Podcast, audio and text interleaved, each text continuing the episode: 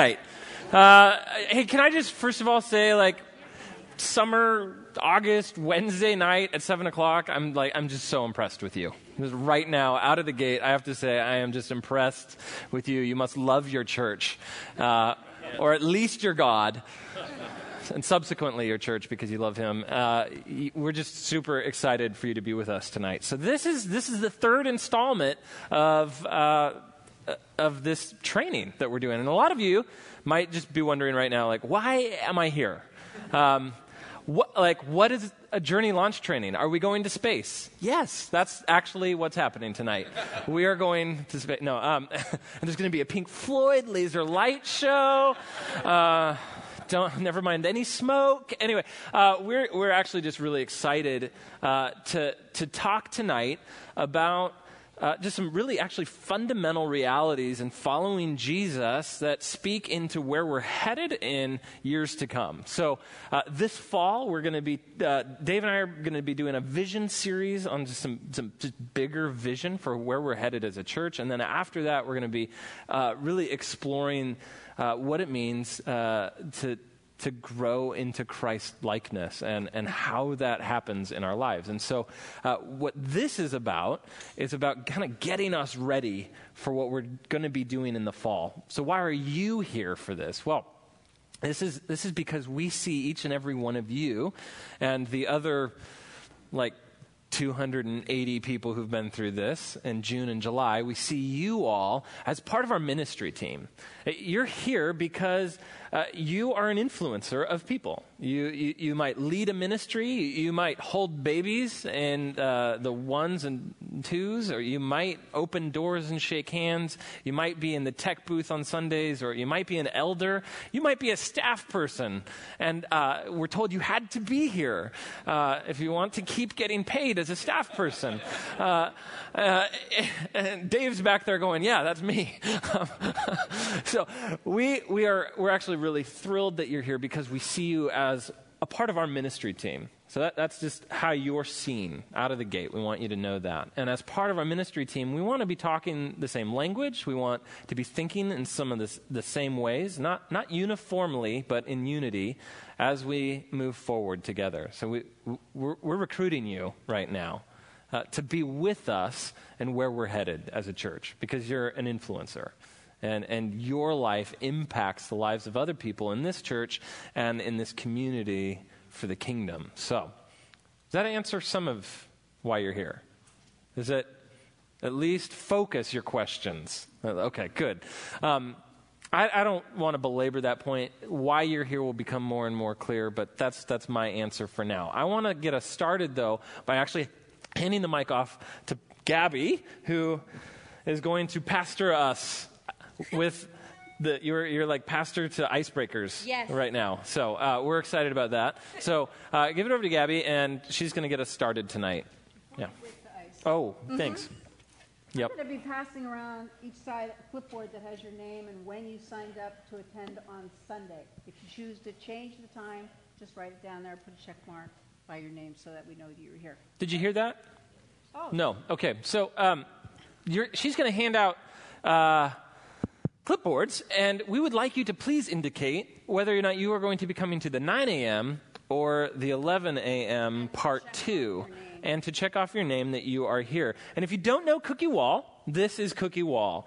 Uh, she, uh, well, she'll get a lo- longer introduction later, but uh, all I have to say is that in July, I introduced her by saying that she fully represents her name because she is sweet and she is also a force to be reckoned with. She is Cookie Wall. And so, anyway, she's a, I'll just tell you who she is right now if you don't know Cookie. She leads with me and helps oversee what we're doing with developing community group leaders and leaders in general as a church. And she is our director of coaching, is my informal title for you. So uh, she's been a mentor to many here and is really influential in helping us strategize on how we make disciples who make disciples. So thanks, Cookie. All right. Gabby. My turn. Your turn. I'll yes. shut up. Hey, everyone. How are you doing? Good?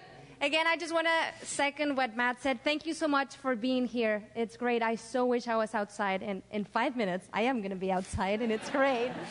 Uh, before we start, like Matt said, we're going to have a, an icebreaker. It's a very brief icebreaker. It's going to be fun, and hopefully, it's going to teach us a little something about, about leadership and about what it means to lead uh, and walk alongside others. Just a very important element that we don't always see. And the icebreaker is called A Time I Felt Different. And what we're going to do, are you getting nervous? You should not. I want you to, to think about a time in your life when you felt different. Maybe it was a time when you walked into a place and you realized you were different. I'm going to be using that word a lot. Or maybe you uh, went into someone's house, a church, I don't know, whatever setting, and you realized, oh my goodness, I am different. This is something that could have happened this week, yesterday, or 20 years ago. I want you to think about that. I'm going to give you a little bit of time. You probably don't need a lot. And then the next step is for you to try to find a word, an adjective that defines that emotion, how you felt. I, want, I, I wish I could give you examples, but I don't want to, this to be biased. So I'll give you like good ones, bad ones. Let's say I walked into a place, I felt different, and I, I realized I was different and I felt out of place. Or maybe it was something else. Maybe it was something that got me excited. I don't know. Whatever it is, try to find a word that describes that. You have it? Yep. All right. Now, I'm going to ask you to stand up and to try to introduce yourselves to those around you, but instead of giving them your name, you're going to give them that word. So instead of saying, Hi, I'm Gabby, you need to say, Hi, I'm blank, whatever word you chose. It's only going to take a minute, real quick, and then we're going to be done. Sounds good? It's only going to be a minute. It doesn't sound good? You still need to do it. All right, one, two, three, go.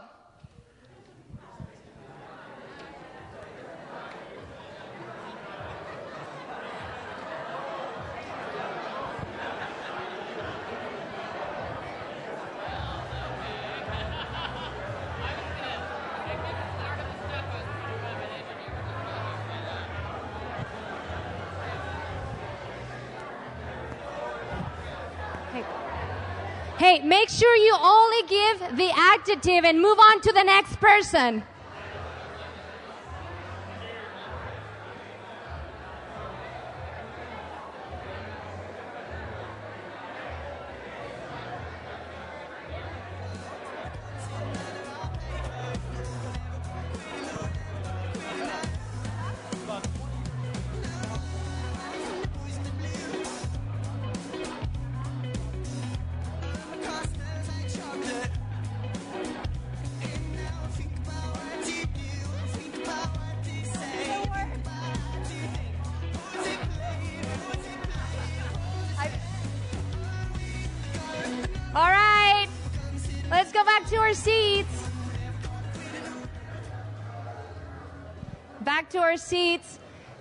So much for cooperating so well with this icebreaker.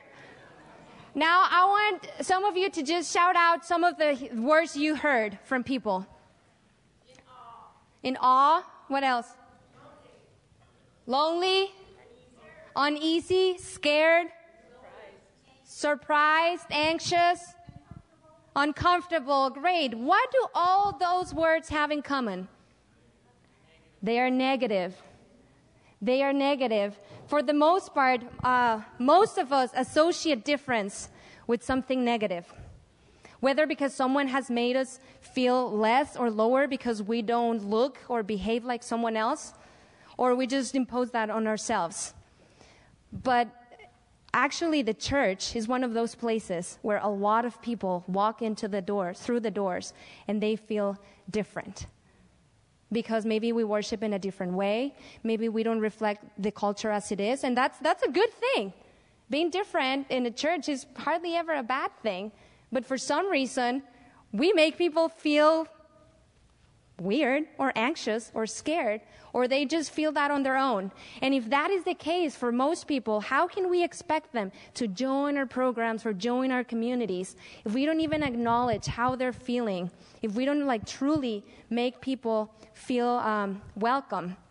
So what I, before we start talking about journeying together with others, the first thing to, that we need to realize is to look around and see who's journeying with us. Because we don't journey alone, especially when it comes to, to walking with God. And, and as leaders and as influencers of Cedar Mill, we hope that we are people who make others feel welcome.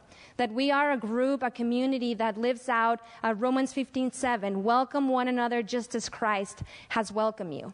And how has Christ welcomed us? First of all, He meets us where we're at. And Christ does not expect us to change so that we can be loved. Love and acceptance is the first place, and then we walk together. And so, as we talk about being leaders and, walking and leading others, we not only need to recognize uh, that people look different, but also that they are in a different place in their own journey with God. And the more we honor that and respect that, the more um, just comfortable the, the atmosphere is going to be for all of us to grow together. And as Matt talks about, you know, the training and as Cookie talks and as you come back, those of you that are coming back on Sunday, um, I just want to ask you to keep this in mind because Matt's going to revisit this at the end of it. That's great. That's it. Off to the Olympics. Thank you. That's awesome. DVR, guys, just DVR. If you missed it, sorry. Well, hey, um, well, that's exciting, right? To start off realizing maybe some of our assumptions might not always be spot on, right? It's always good to start any experience recognizing that my assumptions don't exactly equate to a full picture of reality, right? Our assumptions can be mistaken because they're shaped. Everything in our life has been shaped. So we're talking about the shaping of our lives and who it is that's shaping us and what he's shaping us into uh, in this evening session as well as Sunday. So let's, uh, let's, let me do this. Um, if, we've, if we've asked the question so far, kind of who is in Christ, who's next to you, who's journeying in Christ with you. Uh, what I want us to do now for the next little bit is I want us to turn the, our attention to the question of what is in Christ. What is in Christ? Um, let, let, me, let me just give you a quick roadmap of where we're headed uh, tonight and, and Sunday. Um, tonight, I'm going to talk for a little bit about kind of the theology of what is ours in Christ. Uh, and then we're going to have a break. There is a break coming. And then already, I'm, I'm already thinking of it. Right? I'm thinking about those cookies back there, just like you. All right? And then after our break, Cookie's going to guide us in a more experiential uh, component of the evening. And I'll come back and kind of close this with a few thoughts. And then Sunday, Mary Kalesi, our, our formal, former women's pastor and just another one of our spiritual formation team uh, leaders, is, is going to talk to you about kind of the cycle of grace. And I'll come back to that at the end. So it's going to be a, just and, and living a fruitful life. So it's going to be a really fun, action packed evening and morning. Um, so, uh, let's talk about theology for a second. Um, let's start with Galatians chapter 4, verses 6 through 7. Uh, this is, this is message translation up on the screen. I'm gonna, here, here's what I want to do tonight, just to get us started, just to get us thinking about this idea of being in Christ and what is found in Christ. Are you with me? Sound doable? Okay. Let, us start this way. I'm going to read through the text. Just listen the first time through. Just close your eyes and listen. Uh, and then I'll, I'll, read through the text a second time. That, that time I'll have you look with me. And then we'll talk. Okay? This is going to be an interactive evening. It's totally okay to talk at me. I'm really okay with that. So, uh, two way. Let's, let's begin. Just close your eyes and listen to this. This is Paul through the voice of Eugene Peterson. You can tell for sure that you are now fully adopted as his own children because God sent the Spirit of his Son into our lives, crying out, Papa, Father. Doesn't that privilege of intimate conversation with God make it plain that you are not a slave, but a child? And if you are a child, you are also an heir with complete access to the inheritance. Just stop and sit with that for a second.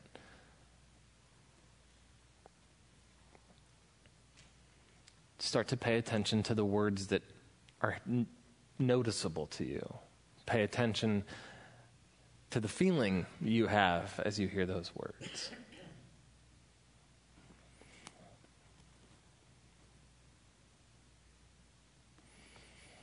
Let's, look at it again. You can look with me this time, you're allowed. Galatians 4. Or, yeah. You, you can tell for sure, Paul says, that you are now fully adopted as his own children because God sent the Spirit of his Son into our lives, crying out, Papa, Father. Doesn't that privilege of intimate conversation with God make it plain that you are not a slave, but a child? And if you're a child, you're also an heir with complete access to the inheritance. Wow. Again, just notice what you notice. Just pay attention to what strikes you. Some words start to come to mind for you? All right, talk to me about what reading this, hearing these words makes you feel.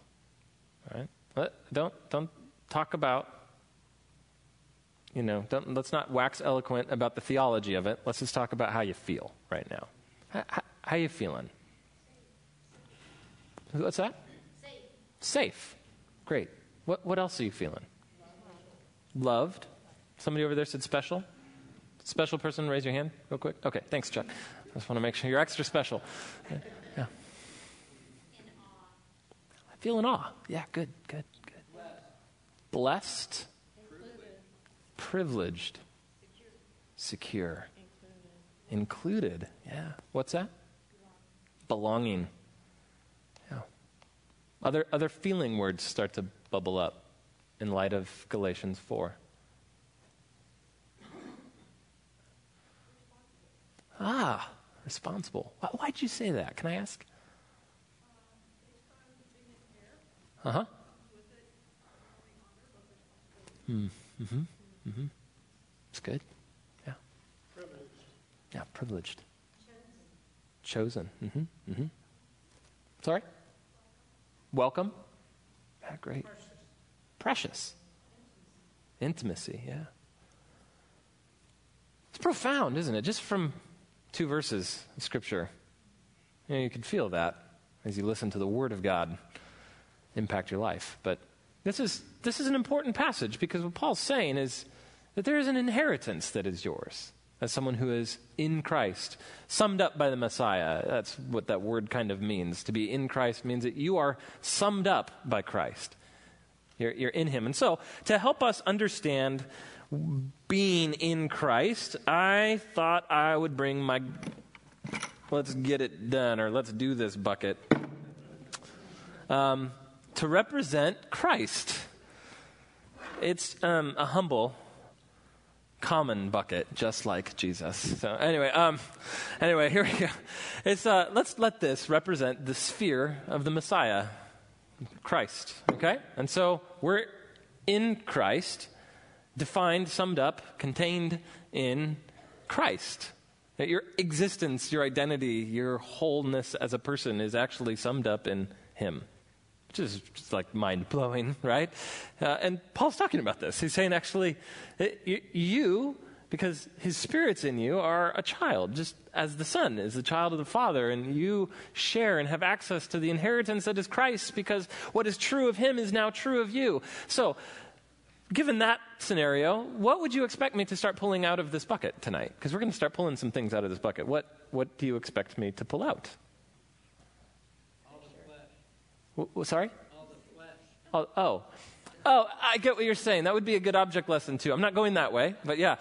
Uh, like he's saying, like, pull out the bad stuff. But anyway, yeah. Joy. What else? So say some other things that you would predict that I would begin pulling out of here. What treasures? Okay? compassion. Yeah. Crown. And every group is different, isn't it, Cookie? This is funny. You guys have a different bent than Ju- July and June. What, what, what else would you expect me to pull out of here? Brothers, oh, yeah, communal implications of being in the Messiah, Jesus. You were here for Ephesians, uh, weren't you? That's great. Or you're reading your Bible at the very least. This is good. Yeah. A bunch of other people said some things. Well, go ahead. Yeah? Promises, yeah. I got forgiveness, and we might have had one justification from somebody reading Paul. Uh, yeah, this is good. The kingdom of God has not been mentioned yet, but um, creativity, yeah. Uh, none of these things are things I'm going to pull out of the bucket tonight, so I hate to disappoint you. Instead, uh, what I'm going to pull out of the bucket is uh, five things. Uh, just five, or maybe it's six. I misnumbered them on my notes, so I don't trust myself. It's however many things that I end up pulling out.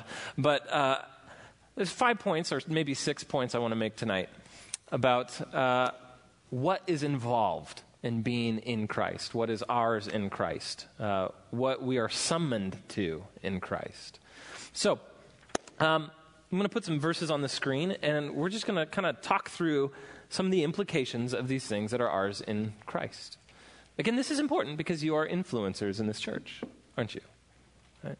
Um, one of the realities I want to just quickly warn us uh, about is this. Um, when it comes to things that we know, um, we're always in danger of thinking we know them completely, aren't we? We're always in danger of that. And so I'm going to say some things that if you've been a follower of Jesus for long at all, you will say, Yeah, I knew that. To which I want to commend you and say, Good job. I'm so glad that you knew that. The other thing I want to say is, um, there's a big difference between knowing something and fully living into the implications of it. So, I don't know about you, but I'm not fully living into the implications of anything I know. So, I'm, i want to, and I'm on a journey of being conformed to the image of Christ and living into what I do know, but it's a process, isn't it? So, uh, anyway, let me just say, let's just all hear the things that we already know, and if, if, if you feel like, yeah, that's great, that's going great in my life, then just feel affirmed by the Spirit. Uh, and think of someone else you can encourage. Uh, but if there's something that you think, oh boy, I have a long ways to grow in that, hear the challenge from the Spirit and thank Him for talking to, to you about it. So, first, first thing we see in Christ is this. Let me pull this out. Um, this, in my wife's lovely handwriting, is an invitation to an honored guest. Uh, so, the first thing we get in Christ is an invitation to a process, an invitation to a path or a process of learning and becoming. Look at Mark 1 with me. Mark 1, 16 and 18 uh, describes Jesus interacting with his first disciples. And he says this As Jesus walked beside the Sea of Galilee, he saw Simon and his brother Andrew casting a net into the lake, for they were fishermen. Come follow me, Jesus said and I will send you out to fish for people. At once, they left their nets and followed him. So there's this summons, there's this invitation to a process, right? Um, what's it mean to follow Jesus? Let's, I mean, basic, kind of very simple question, but what does it mean to follow Jesus? To go the same way he went. Yeah, Ken, great. That's a great way to say it. Uh, what I have here in my notes is the meaning of discipleship is that Jesus goes ahead and prescribes the way. Another way of saying you go the same way he went. He prescribes the way um, by what he models. Um, which means this, friends, that following Jesus is not a checklist, is it? It's not a to do list. It's not a new law. It's not a program we graduate from. Rather, it's a process of leaving a life and following another life and being molded to who he is and what his way is. Um, there's some questions in your in your journey launch training um, pamphlet booklet. Yeah, here we go. And here we are on page four. There's a question to this point for us to ponder, which is this: that what is what is it actually that is the greatest challenge to becoming more like Jesus that I face today? Because what is mine in Christ is an invitation to come follow and to become like Him. Are we aware of the areas in our lives where it's like, hey, I, this is a challenge? Where am, I, where am I struggling to be like Him today?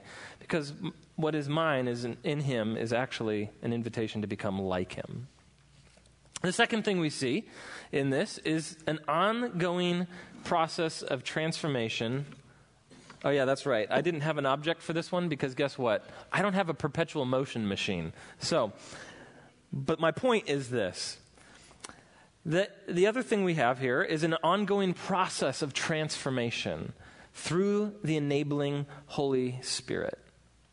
Look at what Paul says in 2 Corinthians 3. He says this. This is one of the most profound passages on, on, on Christian discipleship that I, I think that you can find. 2 Corinthians 3:18 he says we all who with unveiled faces contemplate or reflect the Lord's glory are being transformed into his image with ever increasing glory, which comes from the Lord who is the Spirit. Okay, let me pause here and just ask you to interact with me on this. What do you notice about this? What does this have to say about the spiritual life? It gets better every day. And sometimes it feels like it's getting worse every day, but it's actually getting better, right? if, it doesn't say it feels like it's getting better every day, but the reality is an ongoing transformation, right? God's doing it. Did you, did you notice that? This is a work of God. Who's the primary agent in this? Yeah, the Spirit. It's the Spirit. We might call this spiritual formation because it is it's a work of formation enacted on us by the Spirit as we participate. Uh, ah, w- yeah, point that out in the text. We all. We live in, a, in the context of a we all, even though we're not from the South. Well, maybe some of you are from the South, but now you're in the PNW, and we don't say we all, right? Yeah.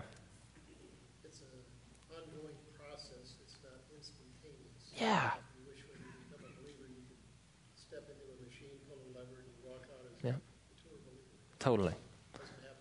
Has, you, has anybody else noticed that it is not an overnight, instant process? Look, ever anybody gotten frustrated by that? One of the things that helped me out profoundly, I remember I was at Bible college, and uh, one of our professors was speaking about the kingdom of God, and it was the first time I'd ever heard this phrase, but he said, The kingdom of God is here now, and it's not yet. And it, was, it blew my mind, and all of a sudden, all of my, my expectation, unrealistic, perfectionistic, performance oriented, need to please people, expectations of myself in Christ got blown out of the water. Because all of that people pleasing, performance oriented, need to prove myself mentality was constantly frustrated and disappointed by the reality of sin and struggle and just human frailty and this process that just seemed too slow. And all of a sudden, I realized when Brad Harper spoke about the kingdom of God that it is here now and it's not yet, that meant that my life in Christ is a process. Right? That, that it's not all here. It's not all now. There's more coming. But it's not all future. It's inaugurated, it's begun. He who has begun a good work in you will carry it on to completion. This is Philippians chapter 1. So it's a work of God that's promised that he'll, he'll finish it. This is, this is amazing. Uh, let me just ask this question about. Well, let, let me point this out as well. Look, look at this. It's uh, we who with unveiled faces uh, contemplate the Lord's glory, or, and rather are focused on the Lord's glory, are being transformed. Notice, too, that this is a process that happens with our participation. It's the ones who are beholding that are being transformed. Uh, one commentator says this the, the verbs behold and, and transformed, or contemplate and transformed, are both present tense, suggesting that the second occurs at the same time as and as a result of the first. In other words, as we behold, we are transformed. As we focus on Christ, we're transformed into his likeness. So, this means that following Jesus is not an immediate, overnight, instant reality. So, let me ask this question what does that have to say about our expectations of other Christ followers when they fail to be instant, overnight, perfect Jesus representatives? Does it help us deal with disappointment in the church? Does it help us deal graciously with people when they fail around us? Not to write them off? I like to talk about resisting the urge to freeze frame people in a part of their story Imagine if somebody freeze froze you in the worst part of your story and never believed any future redemption possible for you. That would be a bummer, wouldn't it? So, as we are people who live into this kind of journey, this kind of inheritance in Christ, a process oriented inheritance, we need to be process oriented with each other. Amen? All right. Spent a long time on that point. Let's keep moving. Um, next is this uh, th- there's a, a clear destination. I brought a uh, AAA roadmap because, um, well, not that I've used one of these in a really long time. I think we needed one of these on a road trip before we got smart enough to buy a car charger for our iPhone. So, anyway, that was 10 bucks well spent. Anyway, we, we have a clear destination. We have a super clear destination. Look at Romans 8:29 with me. For those God foreknew, he also predestined to be conformed to the image of his son. For those God foreknew, he also predestined what? To be conformed to the image of his son, that he might be the firstborn among many brothers and sisters. And those he predestined, he also called. And those he called, he justified. And those he justified, he also glorified. In other words, your destiny, friends, is to be like Jesus. And every single thing else that happens in your life is just an opportunity for growth. The destiny is sure, the destination is certain. It's to be like Jesus. I like this because evangelicals tend to think about the goal of our faith as what? What, what, what, would you say most evangelical folks tend to think the goal of their faith is? Ask Jesus into your heart so you can go to heaven. Yeah, go to heaven. So is heaven the goal? Is, is heaven the goal? No. N.T. Wright, one of my favorite New Testament scholars, says this. He says, Heaven's great, it's just not the end of the world. and here's why. Because, because the Bible actually says that, that, that the heavens actually invade the earth, right? We get a new creation. It's a, it's a, creational. I'm not going to talk about eschatology right now, but if you want to, if you want to get in on that, come to our New Testament class this fall. But here's here's the point: the end is God's renewed humanity and a renewed creation, doing fellowship with one another and with the, their Creator God for all eternity. And what a renewed humanity looks like is that each one of us is actually like Jesus in His humanity. We're the kind of humans that He was, is as a resurrected Christ. So that's pretty cool. So let me ask you this question then. Are we living a story that says, I'm just kind of a decision person, or am I a disciple person? A decision person says, I made the decision, I have my fire insurance, I'm sure that I will achieve my goal, which is heaven, escape from this world. Or am I a discipled person, which is saying, actually, I know that my destination is actually to become conformed to the image of Christ and share in his renewed humanity his resurrected humanity and be like that kind of person in my relationships and in my world and in my vocation. That's what a discipled person does. They actually want to see uh, heaven on earth, they want to see God's will done on earth as it is in heaven. All right, let's keep moving. Um, there's this, too. Um, our inheritance. Are you guys doing okay, by the way? Everybody okay? We tracking? We're good? Okay.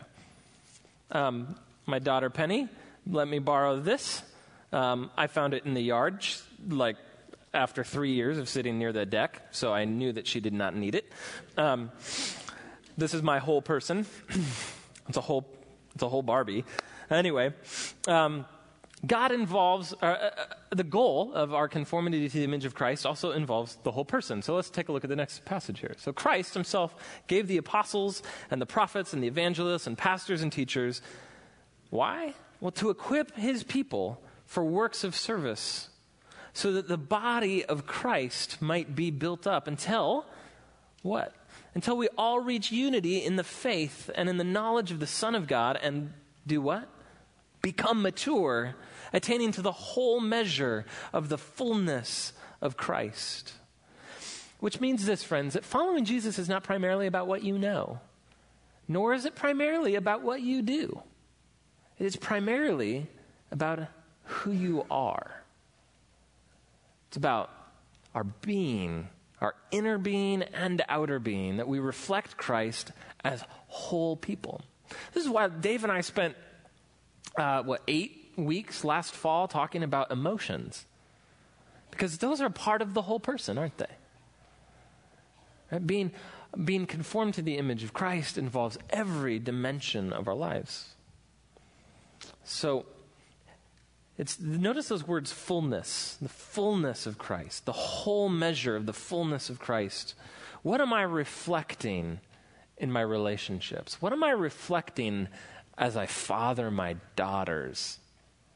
What am I reflecting as I engage Edgar, my neighbor? What am I reflecting all the way through your life, right? This is, this is, are we clear? This is a holistic thing. All right. So, so this is good. Uh, the next bit. This, this process involves our participation. Um, my son learned how to participate on a baseball team this last spring, and that was fun. Uh, it was fun being a coach, and it was fun watching five year old boys figure out how to do anything that they were told. And uh, I learned a lot, and I grew a lot in God's holiness as I learned the spiritual discipline of restraint. So, um, and I was praying about that tonight. God, give me restraint with my words, too. So, anyway, here we are Colossians chapter 3, verse 1. Since then, you have been raised with Christ. Set your hearts on things above, where Christ is seated at the right hand of God. Set your minds on things above, not on earthly things. For you died, and your life is now hidden with Christ in God. When Christ, who is your life, appears, then you will also appear with him in glory. And then this is followed, those of you who went to the Colossians class know this, that chapter 3 then goes like this Put off whatever belonged to your flesh your earthly nature. And then put on or clothe yourself in whatever is true of Christ.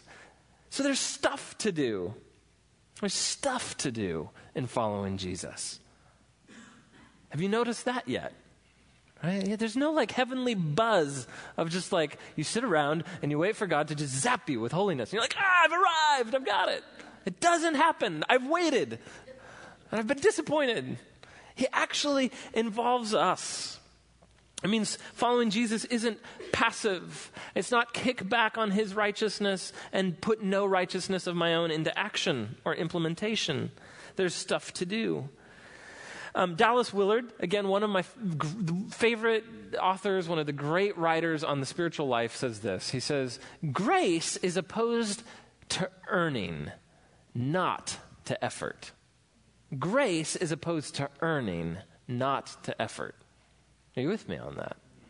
That's a profound statement on gospel living.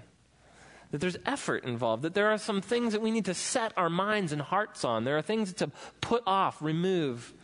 As John pointed out, I pulled out some of the fleshly stuff, right? And there are things to do to put on Christ and all of his righteousness and all of his virtue. Uh, Galatians 5, Paul says, I say, walk in the Spirit. That's something you consciously, effort, effortfully, effort, I don't know, making that up. I'm a pastor, we do that. Effortfully do. Uh, and then last of all, here's my last point before we'll turn a corner here, and then a break is just moments away. The last thing, and it turns out to be six and not five things, so that was good. I won't change my notes because I will probably never do journey launch training again. But um, transformation or becoming like Jesus is actually uh, something that is rooted in our loves. It's affective, it's affection driven. Listen to the words of John 14, 23 through 24. Jesus replied, Anyone who loves me will obey my teaching. Listen to that again. Anyone who loves me will obey my teaching. My Father will love them, and we will come to them and make our home with them. Anyone who does not love me will not obey my teaching. These words you hear are not my own, they belong to the Father who sent me. What's up with this? Let's talk about this verse for a second. What do you notice about this? What strikes you about this verse?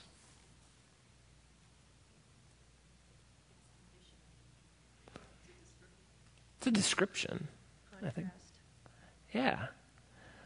So, obedience is a byproduct, according to Jesus, of love. Are you with me? So, it's love that produces obedience. And so, if I'm struggling to produce obedience in my life, it's a warning sign that my loves are misdirected. If obedience isn't joyful, if obedience feels dutiful, I have a warning sign, a little warning light, like on my dash on the car, and tells me my tires are low right now as we speak. Dang it. I have a problem. Right? And obedience doesn't feel like something th- that is at all joyful. It's telling me my loves are disordered. Right? And so Jesus says, if you love me, you'll obey me. Right? You'll, you'll obey me. So following Jesus isn't about trying harder or trying smarter, but it's actually an engagement in our loves and our affections and our desires. So uh, we are transformed as our loves and desires are reordered and transformed. Uh, um, Jonathan Edwards, the, the crazy Puritan, um, he's famous for his sinners in the hands of an ang- angry God, which is ironic because he was actually, he wrote um, prolifically about the love of God. He, he actually says there's this difference between knowing that honey is sweet and tasting that honey is sweet. Right? This, this difference between the knowledge that honey is a sweet thing and the taste of it on your senses is the difference between knowing I, I ought to obey Jesus and whatever, and actually having a sense of his love on my heart and delighting in obeying him. Are, are you with me? There's a difference, isn't it? The difference is, is actually our affections and our loves, that our loves are transformed. You know why you sin, right? Because you like it. That's why I sin. I sin because I like it. You sin because you like it. You keep patterns of sin in your life because it delights you on some level. We only do what we love. You know that, right? We are love oriented creatures. We're shaped by desire. We live out of desire. This is why I, I, I'll take a pot shot at Christian accountability groups for a second. This is why Christian accountability groups never work. So if, you if you grew up in a youth group, or if you've tried this on any, level with any kind of behavior modification, you, you generally know why this is a problem. Uh, Christian quote accountability groups work like this. This is the logic of them. They go like this Hey, I have a problem in my life. I want to not do a certain behavior anymore. It's actually behavior that I really like doing, so I want you to hold me accountable to not doing the thing that I actually really want to do. And check in with me later to make sure I didn't do the thing that I want to do. Or check in with me later to make sure that I did the thing that I don't really want to do. I really need to share Jesus with my neighbor. Will you just hold me accountable to doing this thing that I don't really want to do, right? What, what is this? This is behavior modification. It's try hard. It doesn't work for the long haul. You can make some really great improvements for a short term, and you can think that you're really, really crushing it. But it isn't buoyant enough to carry your whole life. And so, uh, what Jesus is saying is actually, we're transformed when our desires and our loves are transformed. Right? So that I actually begin to delight in the things that delight, in, delight Jesus, that I actually begin to love the things that God Himself loves. And of course, I'm going to have this matrix of competing desires where sometimes I have this stronger desire that wars against actually a deeper desire the deeper desire in Christ, which is to please my heavenly Father, which God says is true of you because you're a new creation. That you actually have this deeper desire. So, what we have to do as Christian people is learn how to live into the deeper desire of pleasing our Father rather than constantly just living on the surface of waging strongest desires. Right? Is it, any of this making sense? Okay. So it's affective, it's love oriented, it's relational, which means when we spend time with God, we're trying to get to the place of letting Him affect our affections, allowing Him to speak to our desires. Okay, that's, that's enough there. Okay, so what am I describing? What is all of this for? what kind of process is all of this describing? Anybody want to take a shot at that? What, what have I just described with the last six points? What have I painted a picture of? Any old school systematic theology people? I know, I know, I know you're in here. Sanctification, yeah, sanctification. This is an old school word. Word we don't use it enough. I like it. It's a, it's a, it's a favorite word of mine, but we don't speak it in modern English. It, it's a, the process of right? Being made holy, being made more like Christ. Um, so that's one word for it. There's some other words to describe what I just talked about. Any other guesses? At, uh, yeah, sure. Discipleship. How about that? That's the other one, right? In any given room, there will be people who hear the word discipleship and they will think, oh, yeah, I know that. I, I, was in a college Bible study one time and we did discipleship, and I think I still have my discipleship notebook and I have all the blanks filled in, right? And they, I can pull it out for you and I can show you when I got discipled, right? All the blanks are filled in. I graduated discipleship, right? Others, right? So you hear that and you're like, oh my gosh, let's not talk about discipleship, right? Because I know there's more to the Christian life than that. Well, that maybe wasn't a fair representation of biblical discipleship, right? Others of you uh, maybe have become familiar with the phrase spiritual formation. This is what you're talking about, Matt. You're talking about the process of spiritual formation. The other half of the room hears the word spiritual formation and goes, I think that's mystic, and we ought to be very nervous when anyone's talking about spiritual formation. That Eastern or something? Guys, I know you all, right? And this is how we think. So some of you hear sanctification and go, I don't know what that is, because I'm not, you know, I'm not from the 60s or so. I didn't do Christian ed in the 50s. No, that's others of you hear discipleship, and uh, some of you hear it and freak out. and Others of you hear spiritual formation kind of worry. We're talking about all of them because they're really all the same thing. They're all getting at the same six realities we just described, and more realities than I have time to get into tonight. So let me do this. Um, and by the way, we've always been about all of these things at Cedar Mill, and we've taken various trips through the years of trying to articulate it. Some of you have been here a long, long time, and you remember Carl Palmer standing up here and saying, you know, upward and inward and outward, and there was that, and his shirt was tucked in, not like mine, but, uh, right? and and that was, that was a description of all the stuff I've just been talking about. We want to be more like Jesus and grow in sanctification or be his disciples and make disciples. Yeah, sure. Others of you uh, were here when we talked about becoming a, a, community of faith and love and hope and wow, like let's do that. And that was me, and I had my shirt untucked, right? And you, that's the same thing. We're just talking about the same thing. Well, here we are again, and we're in a new season, and we're saying, yeah, we're still about that same stuff. So let me do this. And, instead of kind of rehashing old stuff, let me, let me offer to you a metaphor uh, that we would just submit to you and say, this, this, is, this is the language that we'll be using for some time. Uh, and it's the language of, um, of a journey. That what we are describing to you so far tonight is a journey of becoming, I'll say more, like Jesus. That's what we're describing. You can call it sanctification, you can call it discipleship, you can call it spiritual formation, but we offer the metaphor the metaphor of becoming more like Jesus uh, on a journey.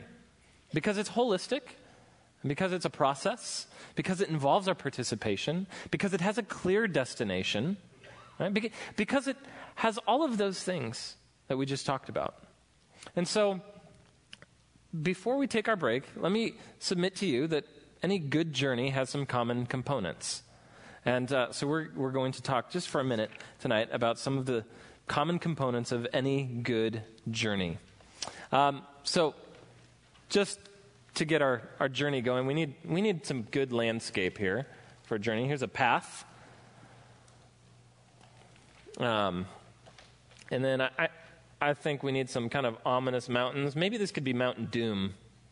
And then there's the Tower of Sauron and the ever watchful eye, because there's always dangers on a journey. And there's fire.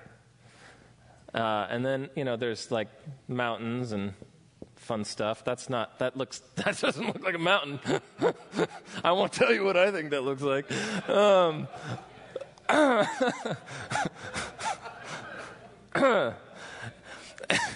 and then we need a tree because trees are important. I just noticed Bob Ross is on Netflix, so you can paint happy trees now. We need some other trees. Maybe they're Ents. I don't know. Um, and we need a little, we need a little person. Um, He's going to wear a hat. It could be a she. It could be a lady hat. Uh, and then, you know, a backpack, because we all have baggage on our journey. Uh, and then, um, big hobbit feet. all right. Um, and then the staff, in case we need to tell anybody not to pass. We're good. Okay. So, here's our little person on a journey. And uh, every good journey has uh, a path behind. We, we've all been somewhere before, right? Every good journey has uh, an understanding of where we've been so far. We've accumulated some mileage, we've accumulated some baggage, maybe we've shed some important baggage. But every good journey in Christ involves reckoning what has come before. Where have I been so far? And how has that molded and shaped me? It involves a kind of a current understanding of your reality. Where am I now? An orientation to where am I? What season am I in as I follow Jesus? Where am I now? What part of the journey am I on? Am I toward the end of the journey? Am, am, am I sitting around? Maybe if I'm at the end of my journey, maybe I'm uh, uh, God saying, "Stop, stop resting. Actually, get multiplying. You have a story to tell. Pour into the people who are weary on an earlier part of their journey. Others of you, maybe you realize I'm just starting out. I need to soak up all the wisdom I can get. And you're actually recognizing where am I on a journey? How am I reflecting Jesus? What's challenging my reflection of Jesus? Others, uh, the, another aspect of a good journey is we need companions. I'm not going to take the time to draw Samwise in all of his totality, so he'll be Stick Sam. We need companions on the road, right? This is not actually a devotion on Lord of the Rings, I swear. Uh, but uh, who are the people who journey with you? Who are the people who are walking with you? Who are the ones that you trust and are vulnerable with and who know you for who you are? Who are the ones who share who they are with you? Who offers you soul hospitality? And who do you share that with in return? Um, another dimension of a good journey is, an, is the practices that sustain the journey. If you've ever been on a real good long hike, you don't just keep walking the whole time, do you? You have to, you, there's, there's rhythms. There's eating, there's resting, there's stretching. There are practices involved in good journeys that keep us on the road. In the same way as we journey with Christ, there are, there are spiritual practices that keep us moving forward, keep us growing and healthy and robust in our awareness of God. And sometimes you fall. Yeah, that's another good reality check. Yeah. This is another reason to have people with you and practices of repentance to keep us going forward. Also, on this is an understanding that there's a destination. We are headed somewhere, right? Where am I headed? The story that I'm living, what is the story it's telling? The journey I'm, I'm walking, where is it headed? What kind of person would live like Jesus?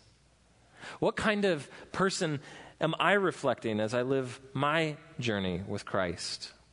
What will I be like if I continue this trajectory for the next five years, the next 10 years?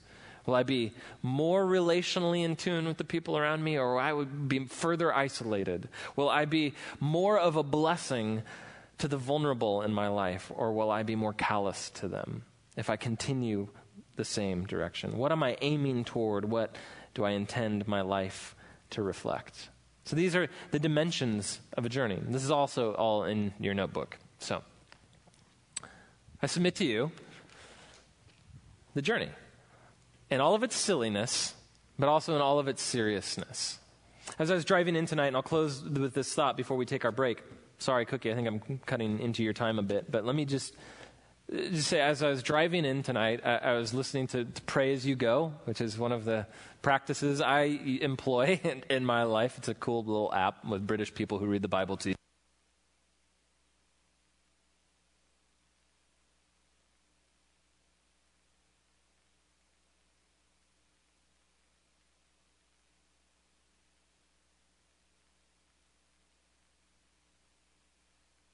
Of what if, what if every, what if every, thanks, man. What if every Jesus follower in every church in all of the Portland metro area were to take this journey seriously, just, just like think about that for a second. Let, then let's just zoom in a little bit. What if just each one of us in this room took this journey seriously? What kind of impact would that have on the church we have? What kind of impact would that have on our neighbors? What kind of impact would that have on our city? If we cultivated our journey with Christ just as seriously as we cultivate any one of your hobbies, any uh, one of our jobs, what if we took this seriously? Let me close with that. Let's get cookies, let's get water, and then the real cookie will get up here and lead us in an experience of contemplating the Lord's glory. So, all right, thanks.